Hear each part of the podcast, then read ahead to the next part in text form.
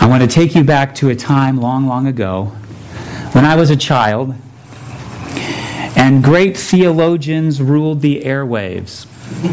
1981, the theologians Steve Perry, Jonathan Cain, and Neal Schon released the lyrics that said, Don't stop believing, hold on to that feeling. Well, I don't know if that that song has ever inspired you. It's inspired many people. It's a classic. And uh, people can't get over it. Don't stop believing, right? You just can't help but sing along. You can't help but have a smile on your face when you hear it. They, you know, lightning struck in that moment when that song and the words and the music all came together to create that masterpiece of theology. Um, actually, that masterpiece of theology is essentially what this message is all about. That phrase, don't stop believing. I, I almost made that the title of the message, but I tried to, I, I avoided that and I went with something a little more, um, well, I don't know, a little more preachy, maybe, from fear to faith. The, the issue is that we encounter things all the time that, that in our lives will derail our faith. They will keep us from believing. We will we'll get to a point in our lives where we'll go, okay, I have believed up until this point, but no more. I can't go on. It's, it's not worth it anymore. Or the circumstances of my life are such that what good does faith do in this situation? So, I want us to encourage, or I want to encourage us all today not to stop believing. And to take this journey, if we will, think of it as a journey, from fear to faith. Let's look at Mark chapter 5.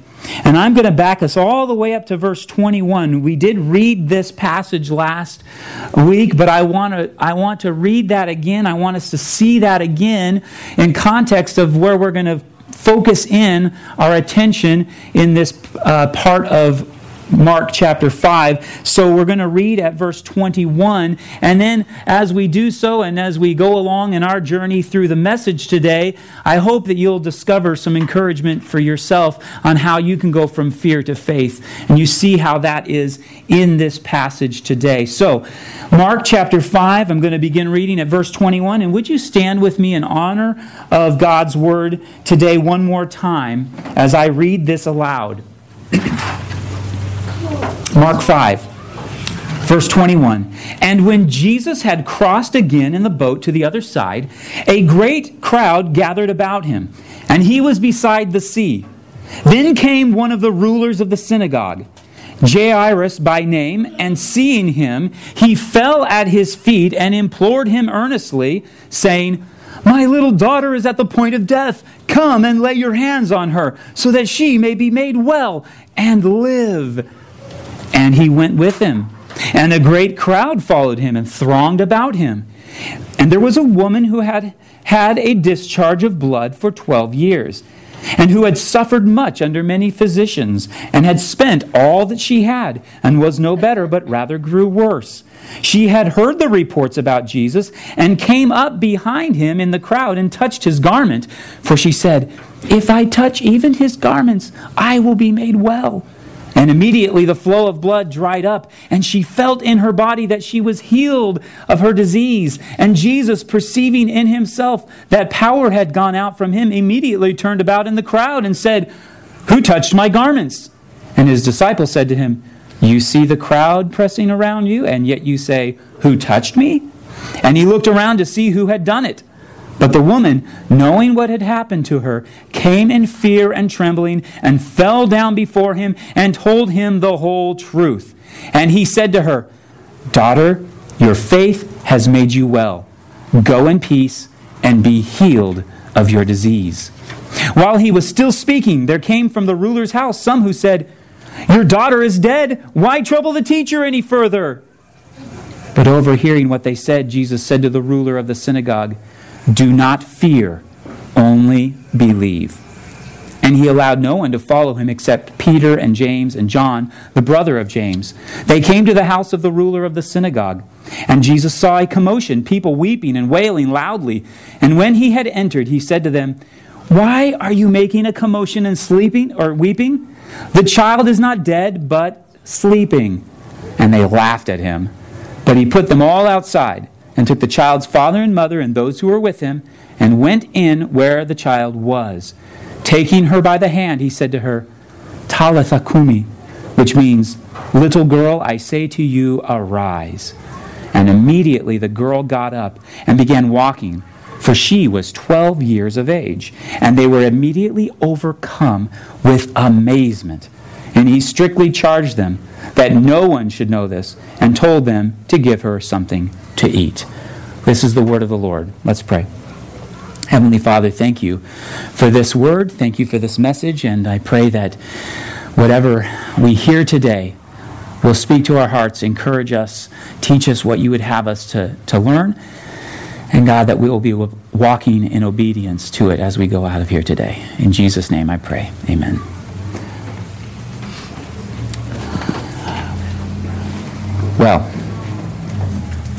There's the story. We, uh, we see we see the story of Jairus. We see the woman who had the bleeding. We could we looked at her last week in, in depth, and uh, we could call her the unclean woman. She has this bleeding that makes her unclean, ceremonially, ceremonially, religiously unclean, and how she received healing. The compassion of Jesus was, was, was manifested there and was poured out on her, and she received healing and salvation and wholeness, right? and she went in peace. And, and then we return back to, in verse 35, we return back to Jairus in this situation. And if you're following the story um, and, and you're reading this or you're hearing this for the first time, and some of us are so familiar with these stories, I, I have to admit that I've read this story many, many times, and it can become so familiar that we miss the impact of the narrative. Here is Jesus coming back, back to the other side of the sea, and he's likely in Capernaum, and the synagogue there was a very important synagogue, and Jesus had done ministry there. And here comes a ruler of the synagogue, it's Jairus, and he invites him, Jesus, I implore you, I beg you. He's, he's bowing before him, kneeling before him at his feet. Come and save my daughter. She's at the point of death. And Jesus says, Okay, I'll go with you. And he went. But what happens next? Crowds are thronging about Jesus. And then there's this woman introduced, and she's sneaking up behind Jesus. She's an unclean woman. She has faith to be healed. She believes Jesus can heal her. She has seen his compassion. She's seen evidence of his greatness. And all of this stuff is good, and we think, oh, isn't this wonderful? But what about Jairus? What about the girl? Why are you waiting? The girl is at the point of death, Jesus.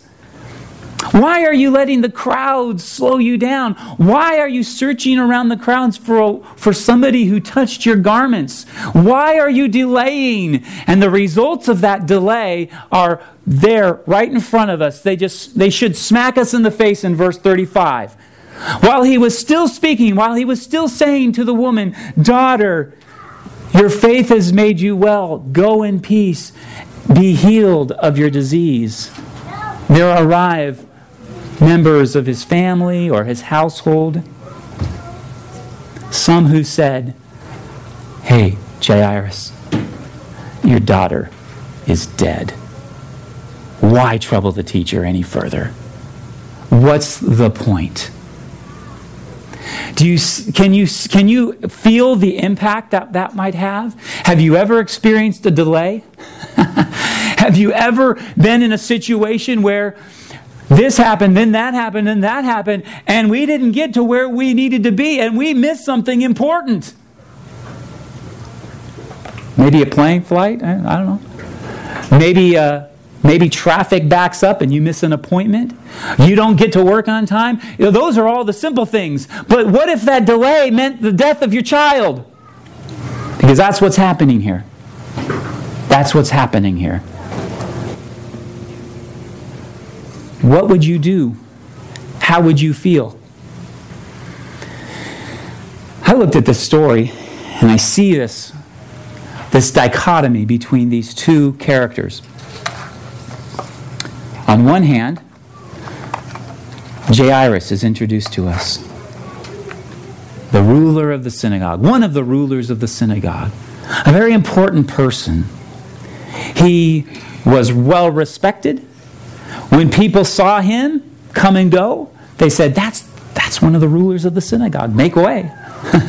you know, let him pass. Oh, hey, please have, have a seat. Here, um, let's give you the best seat in the restaurant, or, you know, uh, whatever it might be. Here, take the seat of honor at the banquet. You understand? You, you, see, you see what's see the kind of person this was that's all wrapped up in in and how people would have seen him how this this would have affected the crowds here's if there's anybody who deserves Jesus' attention, it's Jairus. If there's anyone who deserves a miracle, it's Jairus. If there's anyone who deserves to be ignored, it's the unclean woman. The dichotomy between the two should strike us. One who deserves everything, one who in the, her uncleanness, in her cultural setting, didn't deserve attention, didn't deserve the time that was given her. Now, we all know, we, we, all, we all see there, we see how Jesus' compassion overcomes those cultural stigmas, right? And we, we, we connect with that, and we're, we're good with that. But do we also see how Jairus is coming to Jesus? may even have a sense or have a tinge of entitlement, maybe deserving. Interestingly, we don't hear Jairus speak again in this story. We heard him come to Jesus falling at his feet, begging him, My little daughter is at the point of death. Come and lay your hand on her so that she may be made well and live. But we don't hear from him again. What was going on in his heart? I don't want to speculate, but I do know this that entitlement is an enemy of faith. Entitlement is an enemy of faith.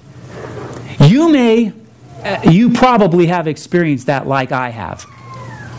Guaranteed, you've experienced it, or I've experienced it, and you probably have as well. That you think you deserve something, some, some recognition, some uh, acknowledgement that God, you, you, why aren't you paying attention to me? I've been doing all of these things. We may feel like the elder son in the story of Luke chapter 15, where Jesus says, Here's a man with two sons, and his one took the inheritance and squandered it, and the other one stayed home and worked. And, and that elder son says, Father, all these years I have slaved for you. I have been your doulos, your slave and you've never once even given me a small, a young goat to have a party with my friends. Sacrifice that and have, a, have an awesome little meal with my friends. Never once. What have you done for me, Father? We may feel like that. We all feel like that. And it is an enemy of faith. It keeps us from belief, keeps us from putting our faith in Him. I thought about that. I, I see that in the story. It's very clear there. But I thought, well, how does entitlement exactly, how is entitlement exactly an enemy of faith? Well, if we believe we're entitled to something and we don't get it, what's the point of faith? Right? If we believe we should get something in this life, if we are owed something, that we have a right to good things and we don't get them, then what's the point of believing in a God who gives good things? Well, here's the thing James 1, verse 17 says, Every good thing and every perfect thing comes down from the Father of lights. Every good thing that we have, every, every right thing that we have is from God. So, the, the truth is that all that we have, every good that we have, the breath that we have taken, I was reading a little bit of Jonathan Edwards this past week and marveling at the grace of God in our lives. And he told his congregation, he said, The fact that you woke up this morning with breath in your lungs is a grace from God. And that's true for every one of us. The fact that we are just breathing in and out every day and that you are all right here today is a grace from God. And it's not, it, it, and what I mean by grace is that it's not something we deserve. We don't deserve life. We don't deserve the good that we have. We don't deserve our families. We don't deserve a good, a, a, good church family to worship with. We don't deserve the homes that we live in and the cars that we drive and the jobs that we have. None of that is deserving. None of that is owed to us. Yet we live in a culture, in a world where the right of the individual, the right to certain things, is, is the prime value that we have Maybe it started out with good intent in the Declaration of Independence. When we said, when they said that we believe all people are created equal and endowed by their Creator with certain unalienable rights, and among them is the pursuit of life, liberty, and happiness, right? Or the life, liberty, and the pursuit of happiness. Some of you scholars can correct me later that we believe we have certain unalienable rights, and the, the, the, the list of those rights have grown. We keep adding to them. I have a right to good feelings. I have a right to safe places. I have a right to have the government do what I want it to do for me. It, on and on and on it goes. And we carry those rights into our relationships and we carry those rights into the throne room of God and say, God, I deserve this. I have the right to this. Don't you know I'm an American, God?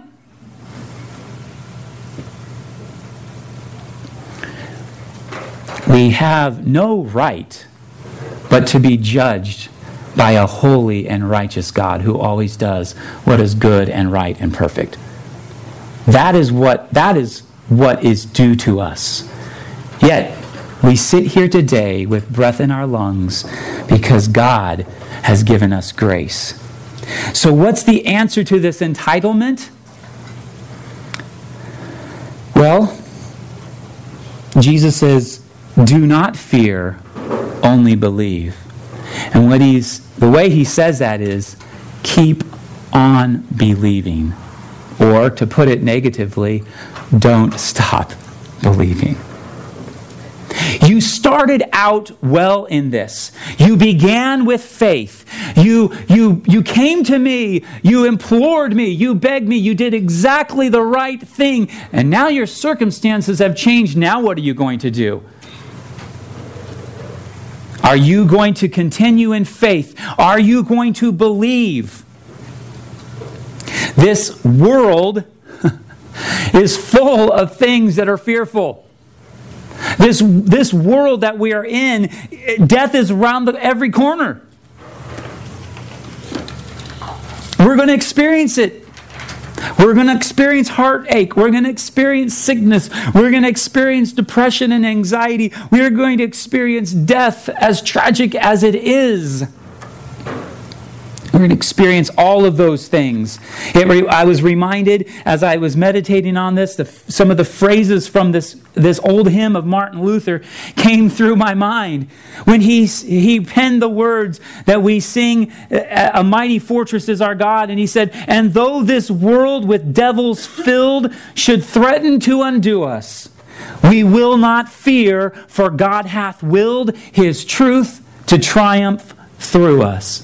The prince of darkness grim, we tremble not for him.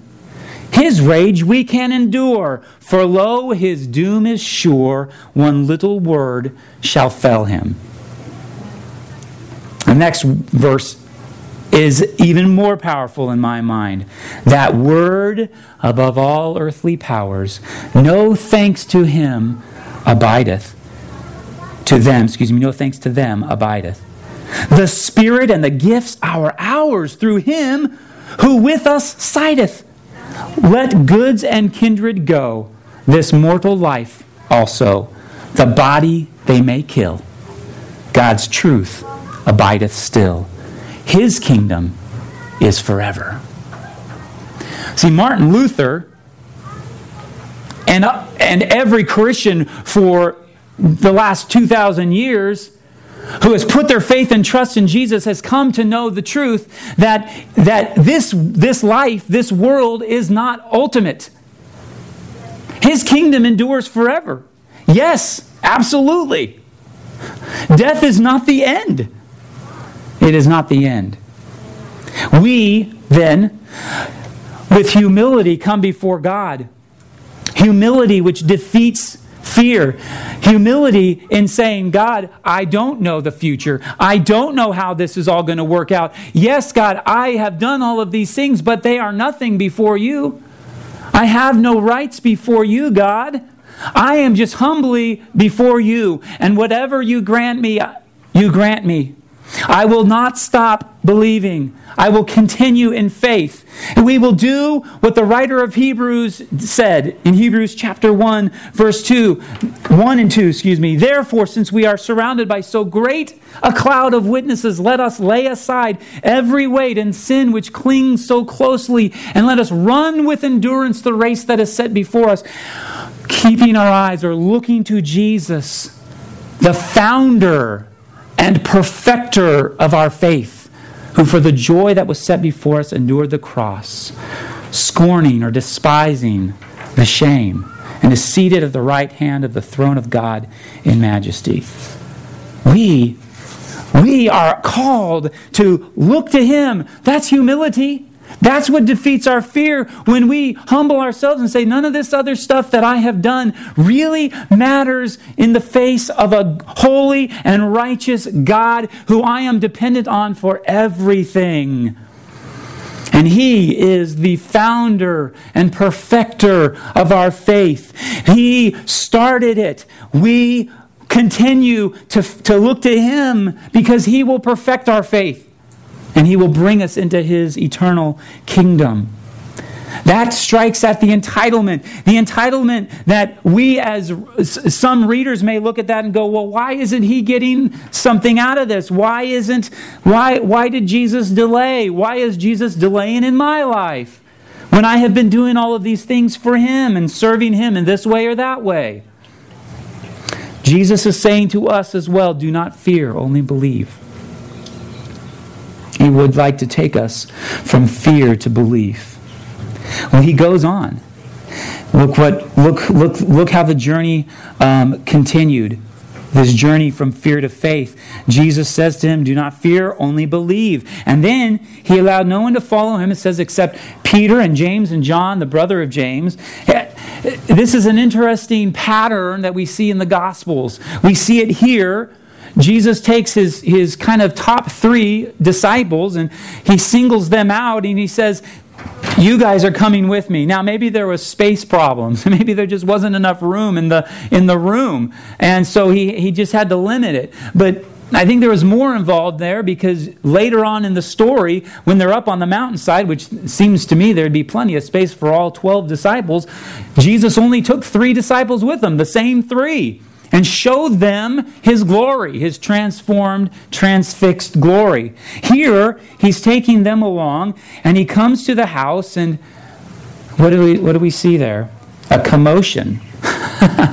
Some translations might translate this as a racket. You know, it, it's what is going on here, you know? People, says, people weeping and wailing loudly. What was going on here? So, a little bit of a culture les- lesson is that at this time, especially in the Jewish culture of the early, um, you know, the first century, um, the tradition was that when a death occurred in the family, um, you would honor that, that dead person. You would honor your loved one by hiring trained musicians and singers to come and mourn. It, it, may be comparable to what we do when we hold a funeral service or a memorial service. And, and we might bring in, we might rent out a place and we, we're going to pay, you know, the funeral home and they're going to, we're going to pay for all of these services. And the more money we spend, maybe the more people we gather together, the larger the venue. You know, obviously the more honor we're trying to, to give to the person. And so here's the, the, the ruler of the synagogue and he's got mourners and weepers, people there that are trained and paid to wail loudly in memory of the dead person. And that's what's going on here. And Jesus, what does he say? He enters the building or enters the home and he sees all this going on and he hears all this and he says, Why are you making a commotion? Why are you raising a ruckus? The child is not dead, but sleeping. And what do they do? And they laughed at him. Huh. Interesting. What, what, why would they laugh at Jesus for that? Don't they know who Jesus is? Don't they know what he can do? Oh, oh, sure. Jesus can do amazing things. Oh, yes, Jesus loves people. He has compassion on them. Well, okay, sure. We've seen that. We've heard the stories. We've even heard him say some pretty uh, profound things. But we know what happens to a person when they die. They're dead, they're not coming back. And Luke, in his gospel, Luke chapter 8, I think it's verse 53, makes this point very clear. They laughed at him knowing that she was dead. She was dead. They knew that. They had full knowledge. They knew that that was the way it was. Don't believe the skeptics who claim greater knowledge and say, well, people in the first century, uh, they were kind of confused about about death and, and they believed all kinds of hokey things about people coming back from the dead. No, people knew that when you died, you died. Everybody's known that. Every culture knows that. Every time in history knows that. When someone rises from the dead, that's not normal. So, they're laughing. I don't know. Maybe, maybe you've experienced this with a family member. Maybe your child, I don't know, says, Hey, dad, mom, check this out. See, look what I can do. Um, or they tell you, hey, did you know I can such and such? And you go, oh, yeah, right. Ha ha. I don't know if you've watched, uh, we were watching some kind of magician show recently, but you know when a magician says, hey, I'm going to pull a rabbit out of the hat. Well, that's, that's been done before. But when they tell you they're going to do something, you go, yeah, right. Right. They laughed at him. In fact, there, it was scornful laughter. You're full of it, Jesus. You have no clue. She's dead. That stuff just doesn't happen. Well, so Jesus says, Get out of here. the very next phrase is, But he put them all outside and took the child's father and mother and those who were with him and went in where the child was. Well, Jesus knew something that nobody else knew. Did he not? Do you see that in the story? He knew something. He had knowledge that they didn't have. Their knowledge, in fact, their knowledge and our knowledge is an enemy of faith. Knowledge can be an enemy. Now, I want to qualify this a little bit knowledge is a good thing. There's nothing wrong with knowledge. In fact, I, I, one of my strengths is Strengths finders. Some of you guys have done this Strengths Finder test. It's input. I love learning things. I love knowing new things. Okay, so knowledge in itself is not a bad thing, but knowledge can certainly be an enemy of faith. Because when we know things are a certain way, we won't believe Jesus for that. We won't believe God for that. God says, Here, I want you to go do that. And we'll say, No way, that's crazy. We watched um, Last night we watched the this older movie about I don't know 12 years old called Evan Almighty, where God comes to a man named Evan Baxter and tells him to build an ark in his yard, in his neighborhood. And what does he do? He's like, Well, God told me to do that. He, he fought against it, he pushed back against it. This is just not what people do. God doesn't appear to people like this. Um, floods don't happen like they used to be. This is crazy. Now, of course, it's, it's a movie, but doesn't it teach us something? When God asks us to do something even small and we think, Oh, that's crazy, like, go talk to that person. No, no, that's crazy. I, will look like an idiot if I, if I talk to them and ask them about their day and introduce myself and maybe look for an opportunity to share the gospel with them. No, no, no. Or I have a family member or, or, or somebody that we're asked to, here, bless them in a certain way. Or, here, take some of your money and use it like this. Oh, no, no, no, that doesn't make any sense because I've got bills to pay. There's, there's knowledge that prevents us from every day obeying God, putting faith in God. It really is an enemy of faith. And what is it? Uh, what, what is it that's what how is knowledge related to fear well it's really the fear of the unknown it's the fear of ignorance we don't want to, to not know something that we should know. We want to know everything. And if it is unknown to us, our fear keeps us from going there. We don't know what's in that cave, so we won't go there. We don't know what's on the other side of that hill, so we're going to stay here, thank you very much. The unknown strikes us with fear. However, what did Jesus say? The child is not dead, but sleeping. He, he's not saying, look, you're wrong. She wasn't really dead. She's just gone into a, a, comatose state. That's not what he's saying. He's using sleep as a, as a euphemism for death.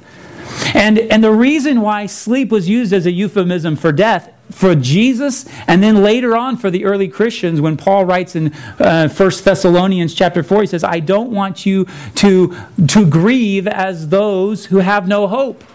When somebody falls asleep in Christ and that's the term that he's using. He's talking about people who have fallen asleep. I don't want you to be ignorant of those who fall asleep. Because what does it mean to be a Christian? It means that death is not the end.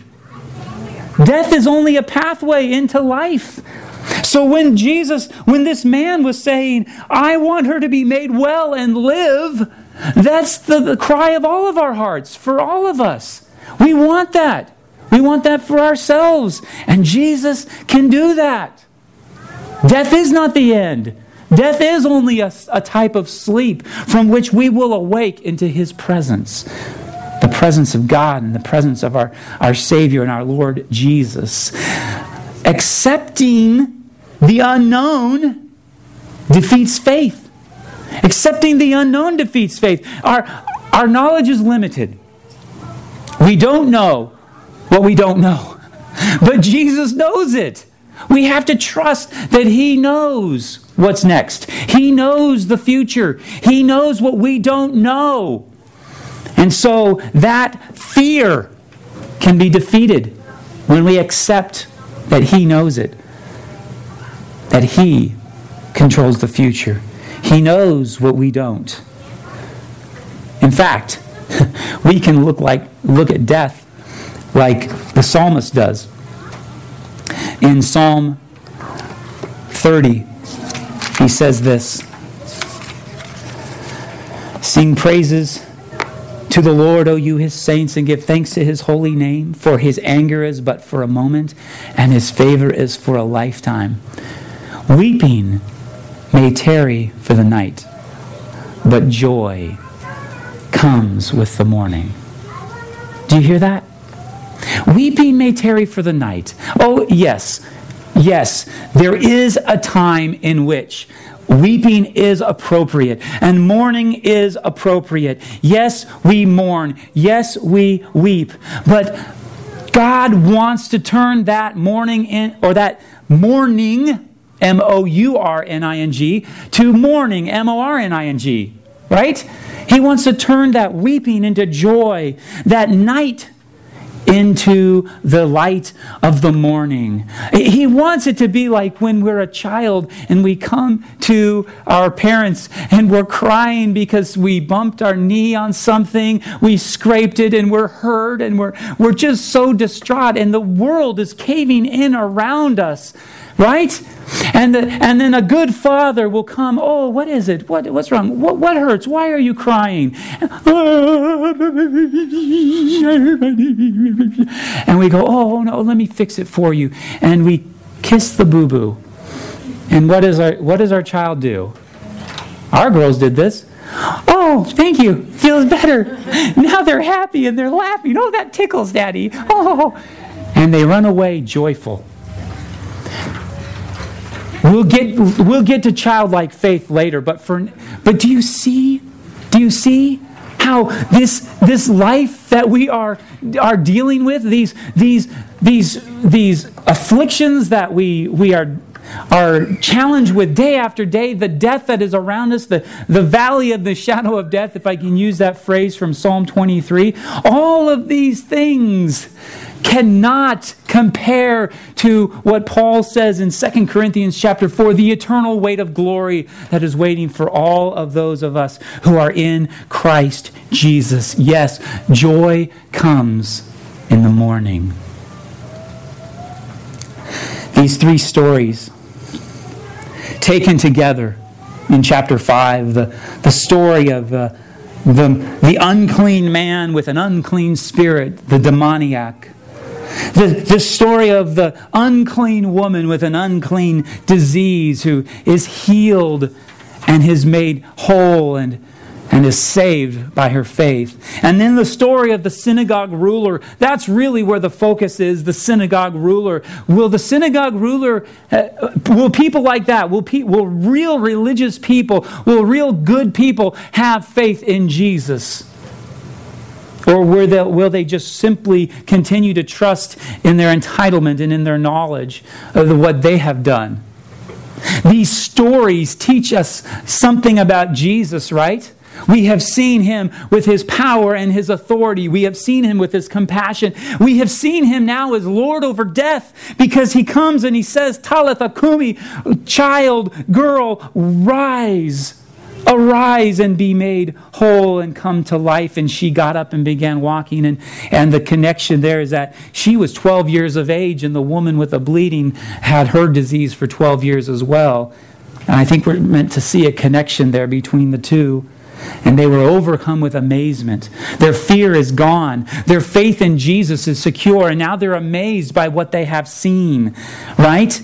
These stories are about Jesus and all that he has done and all that he can do, and they're stories about discipleship, about what it means to follow him. Because that's what Mark is getting at. He's saying, This is the gospel, the beginning of the gospel of Jesus the Christ, the Son of God. And he wants us to know about this Jesus and what it means to follow him, what it means to, to go after him. He wants us to know something about discipleship and that it requires faith. It requires trusting in Him in any and every circumstance. It's a journey. This is the, the journey from fear to faith. It's the journey of a disciple following Jesus in every circumstance. That's what He wants from us. That's what Mark wanted for his readers and, and Peter as he's preaching this gospel in Rome, and Mark is recording it to be given to the church. This, this, these stories have so many contrasting characters, don't they? But the need of every single one of them, the need, the great need that they all have, is to put their faith in Jesus. That's what they need. And the woman of all people is the example for the others to follow. He's the example for Jairus. He's the example for the weepers and the mourners, the, the trained and the paid wailers. He's the example for the three disciples He's the example for the rest of the family and the household. You come to Jesus, desperate for Him, recognizing your humble state, recognizing that there is nothing that entitles you to any measure of mercy and grace. It means a radical faith expressed in Jesus, that despite all evidence to the contrary, we will trust Him in this circumstance. Death is all around us. But we put our faith in Jesus, the only one who can do anything about it. Jesus, who is the way, the truth, and the life. Jesus, who is the founder and perfecter of our faith. Jesus, who is the Christ. This, this Jesus has done for us what no other person could. This Jesus has taken, taken on the oppression of the enemy. This Jesus has taken on the infirmities, the disease, the torment, the scourging, and the whips. This Jesus has faced death and overcome. Reminds me of a story, of a, sh- a short story told a few years ago, and you've probably heard it before, but I think it's worth being reminded of. The story is told from the point of view of the narrator who said, I saw a strange sight. I stumbled upon a story most strange, like nothing my life, my street sense, my sly tongue had ever prepared me for. Hush, child, hush now, and I will tell it to you. Even before the dawn one Friday morning, I noticed a young man, handsome and strong, walking the alleys of our city. He was pulling an old cart filled with clothes, both bright and new, and he was calling in a clear tenor voice, Rags! Ah, the air was foul and the first light filthy to be crossed by such sweet music. Rags! New rags for old! I take your tired rags! Rags! Now, this is a wonder I thought to myself, for the man stood six foot four, and his arms were like tree limbs, hard and muscular, and his eyes flashed intelligence. Could he find no better job than this? To be a ragman in the inner city? I followed him. My curiosity drove me, and I wasn't disappointed. Soon the ragman saw a woman sitting on her back porch. She was sobbing into a handkerchief, sighing and shedding a thousand tears. Her knees and elbows made a sad X. Her shoulders shook. Her heart was breaking. The ragman stopped the cart. Quietly, he walked to the woman, stepping around tin cans, dead toys, and pampers. Give me your rag, he said so gently, and I'll give you another. He slipped the handkerchief from her eyes. She looked up and he laid across her palm a linen cloth so clean and new that it shined. She blinked from the gift to the giver. Then, as he began to pull his cart again, the ragman did a strange thing. He put her stained handkerchief to his own face, and then he began to weep, to sob so grievously as she had done, his shoulders shaking, yet she was left without a tear. This is a wonder, I breathed to myself. And I followed the sobbing ragman like a child who cannot turn away from a mystery. Rags! Rags! New rags for old! In a little while, when the sky showed gray behind the rooftops and I could see the shredded curtains hanging out black windows, the ragman came upon a girl whose head was wrapped in a bandage, whose eyes were empty. Blood soaked her bandage. A single line of blood ran down her cheek. Now the tall ragman looked upon this child with pity, and he drew a lovely yellow bonnet from his cart. Give me your rag, he said, tracing his own line on her cheek, and I'll give you mine. The child could only gaze at him while he loosened the bandage, removed it, and tied it to his own head. The bonnet he set on hers. And I gasped at what I saw, for with the bandage went the wound. Against his brow it ran a darker, more substantial blood, his own. Rags! Rags! I take old rags! cried the sobbing, bleeding, strong, intelligent ragman. The sun hurt both the sky now and my eyes. The ragman seemed more and more to hurry. Are you going to work? he asked a man who leaned against a telephone pole. The man shook his head. The ragman pressed him. Do you have a job? Are you crazy? sneered the other. He pulled away from the pole, revealing the right sleeve of his jacket, flat, the cuff stuffed into the pocket. He had no arm. So, said the ragman, give me your jacket, and I'll give you mine. Such quiet authority in his voice. The one armed man took off his jacket. So did the ragman, and I trembled at what I saw. For the ragman's arm stayed in its sleeve, and when the other put it on, he had two good arms, thick as tree limbs, but the ragman had only one. Go to work, he said. After that, he found a drunk lying unconscious beneath an army blanket, an old man, hunched, wizened, sick. He took that blanket and wrapped it around himself, but for the drunk, he left new clothes. And now I had to run to keep up with the ragman, though he was weeping uncontrollably and bleeding freely at the forehead, pulling his cart with one arm, stumbling for drunkenness, falling again and again, exhausted, old, old, and sick, and yet he went with terrible speed. On spider's legs, he skidded through the alleys of the city this mile and the next until he came to its limits, and then he rushed beyond. I wept to see the change in this man. I hurt to see his sorrow, and yet I needed to where he was going in such haste, perhaps to know what drove him so. The little old ragman, he came to a landfill. He came to the garbage pits. And when I then I wanted to help him in what I did, but I hung back hiding. He climbed a hill. With tormented labor, he cleared a little space on that hill. Then he sighed. He lay down. He pillowed his head on a handkerchief and a jacket. He covered his bones with an army blanket, and he died. Oh, how I cried to witness that death. I slumped in a junked car and wailed and mourned as one who has no hope because I had come to love the ragman. Every other face had faded in the wonder of this man, and I cherished him, but he died. I sobbed myself to sleep. I did not know. How could I know that I slept through Friday night and Saturday and its night too? But then, on Sunday morning, I was wakened by a violence.